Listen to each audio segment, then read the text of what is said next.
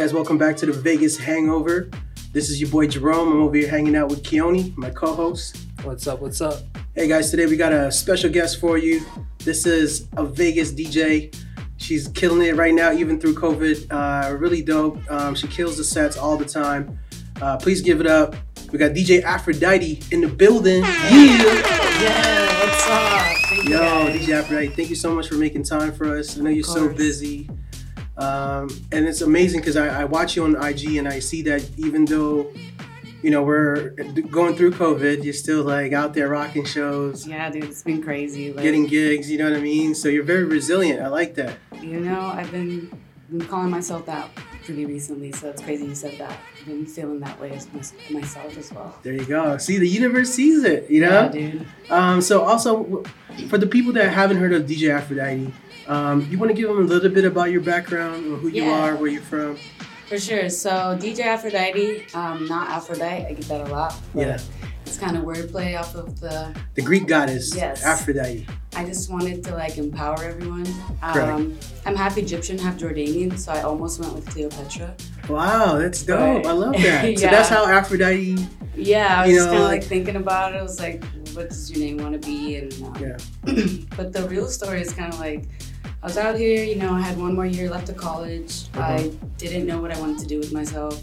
I went to school for hospitality and I was like, I just don't want to do this forever. Like, Yeah. I know it's not what I want to do.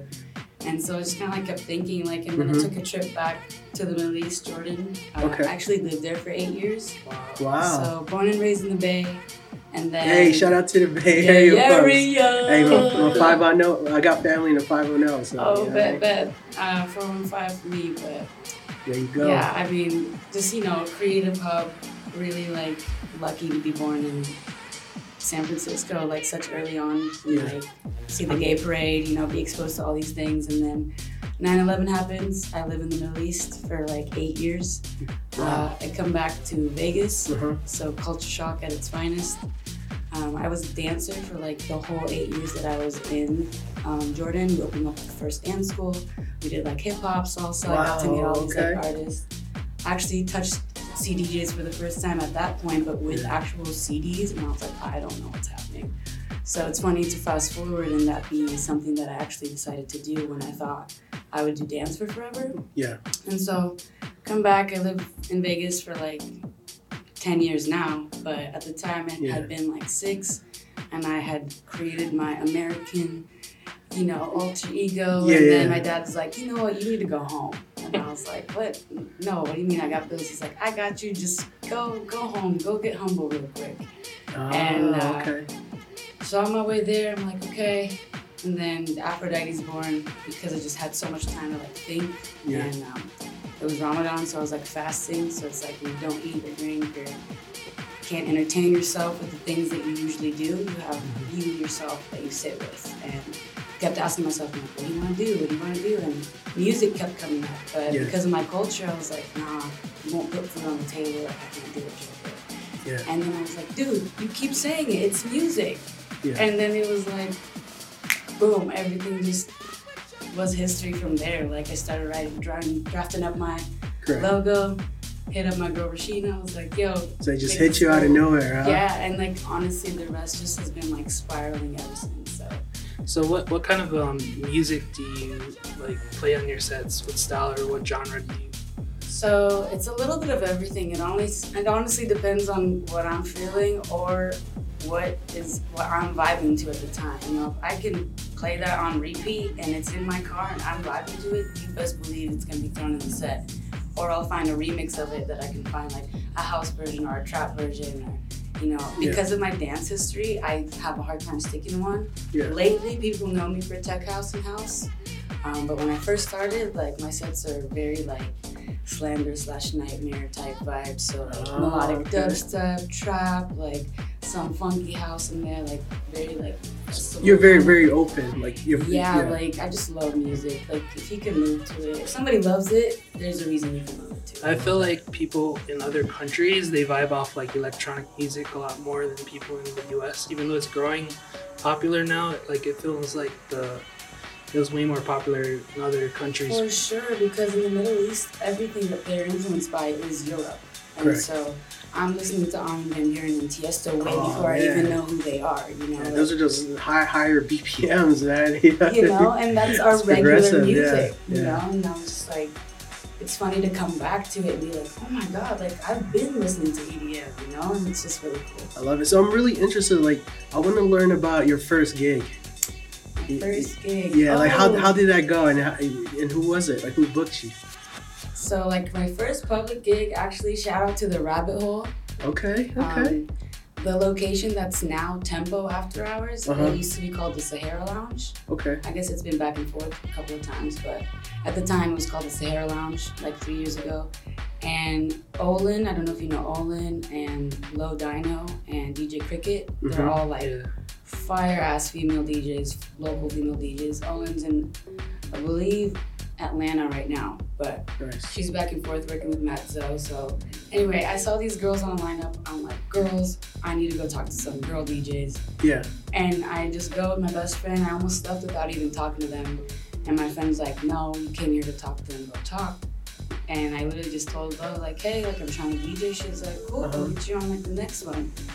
And she put me on my first gig and like it's been it was at uh, Velveteen Rabbit. The Velveteen Rabbit. Yeah, There and like go. that house was packed, bro. Like Yeah. everyone from the eight years at that point or seven years that I'd been in Las Vegas had come to support me, and it was just fire.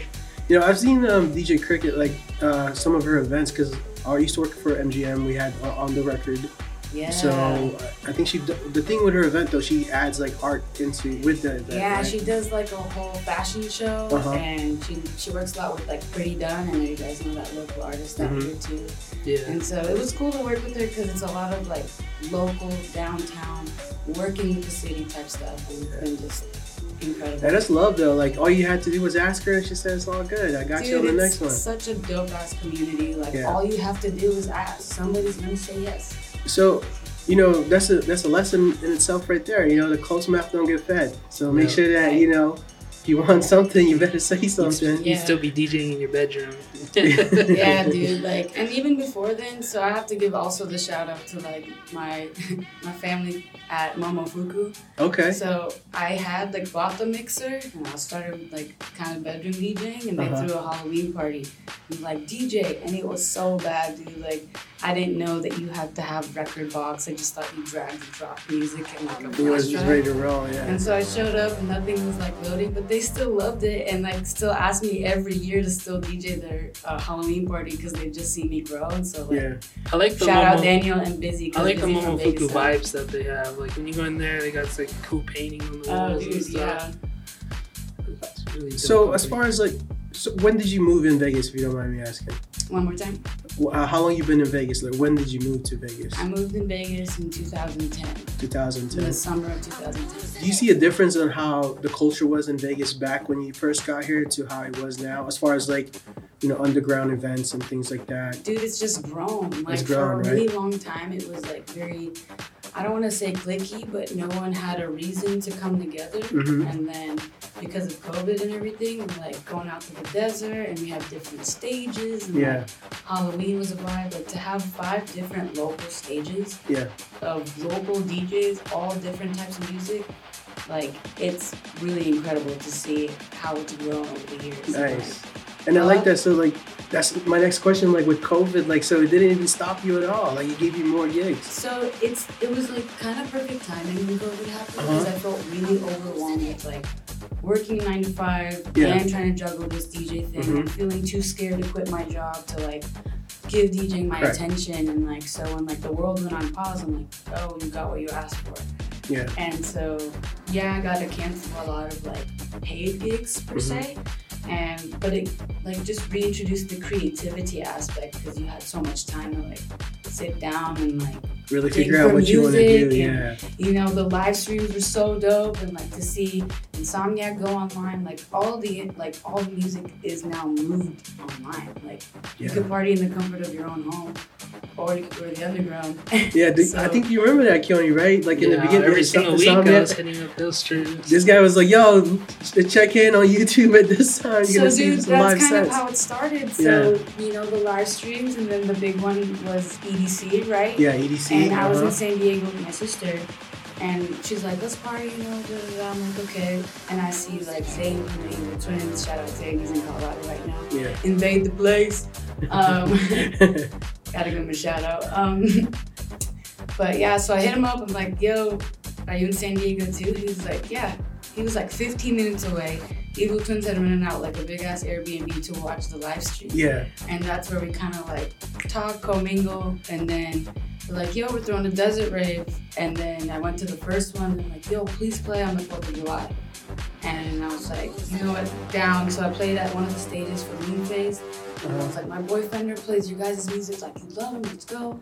And then he was on the main stage, and like, the rest is history. I mean, you guys know it was on the Yeah. news and everything. So, Yeah, by the way, if you guys don't know, uh, Kel- Kelly here is a designer Yeah, let's not, let's not expose that. all those cool promos. We're not going to put your face on the flyer. just your voice. yes, your voice. they don't know who you are.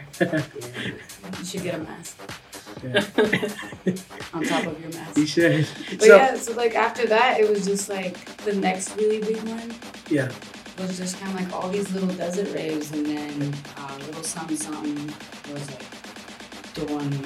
Yes, and and it's crazy because like these desert raves, like they, I mean, they got even though there's not a big production, like the people. They're actually Pretty the good. They put it well pretty good, pretty yeah. Incredible, actually. It's really cool to see other people that are doing that. So it's like, yeah, Mhm. we're not like classical guitarists, but we're trying to like learn that craft. And I've gotten to see people that work with lighting that's amazing, or like make stages and like, visual art. Like I've never been surrounded by so many creatives before, and it's really empowering because it's just like, oh my god, who got who got picked to work with next? And and I think that takes the whole vibe to back to its roots. You know what I mean? Yeah. outside of like just people monetizing, making money off of it, For big sure. production stuff. That goes back to like the where it came from. And Pasquale, he started with the small raves. Like that's his Yeah. history. He was like passing out flyers and stuff for small events, and he grew into it. He is Yeah, today. there's this whole documentary called What We Started, and they just go like way back. And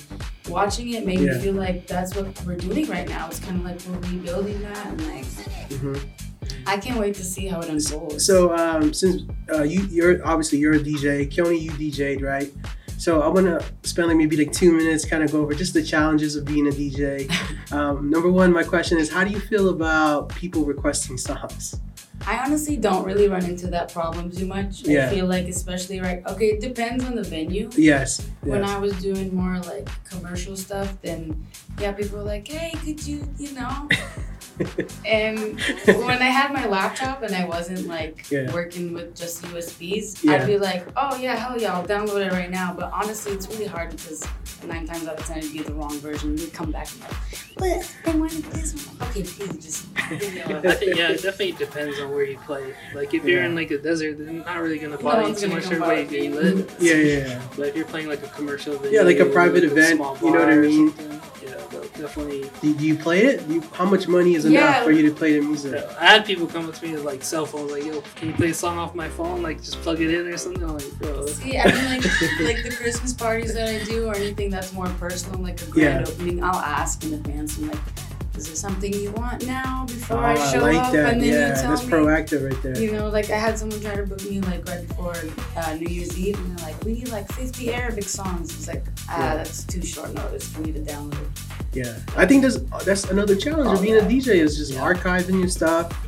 Um, how do you feel about clean versions of songs? yeah, Or, uh, uh, you know what I mean? Clean versions of songs. So when I played, when my I had a residency kind of at VegeNation a little bit, Uh huh. I played brunch there, and they asked me to play clean songs, but honestly, I'll just like put an effect or something. It's like more practice. For Oh, me. he just like kind of catches. like, "Shoo." what the F word? it's not as bad as like if you play rap music in your sets, then you're gonna have to like play yeah. with yeah, it, you have to be selective for sure, Okay. but I feel like pretty good at that. And, my- and my last question: What about uh, dead air? Have you ever had any dead air moments What do you mean? where like shit Your- your froze, stuff froze computer up. crash? Well, Oh yeah, I I just You know what I and mean? then I ask for like an applause or like to hear them scream, like what are you doing? Fill in the noise.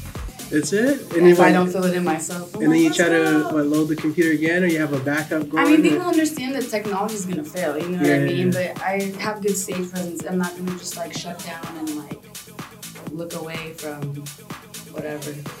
Yeah. So okay, I love that. So okay, now a question: some notable gigs. Do you have any notable gigs that you've done that like just sticks in your memory? Like, yo, that was great, or that was a crazy party, things like that. I mean, little something, something for sure. Just because I felt like that performance, I found what Afro and him were like connected.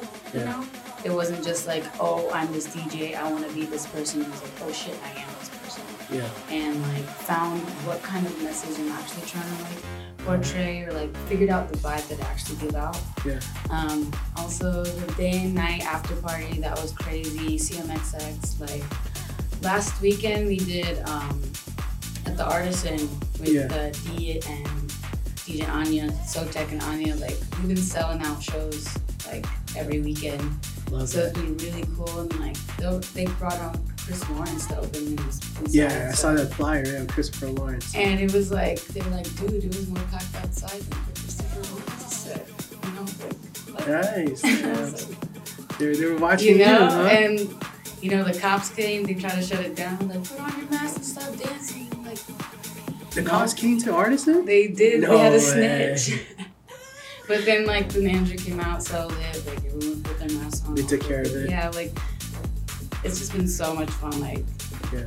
So, so what would you tell like uh, all the like younger women or girls that are growing up that want to be DJs, like how it is for, for females in the industry as far as like the DJ?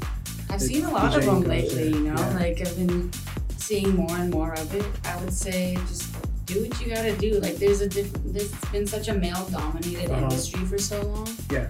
that there's a nice difference when a female is performing because there's this touch that it's just a different element, you know? And it's just wiring in the brain or chemistry or whatever it may be, but the delivery is different, just like how each individual person is different. Yeah.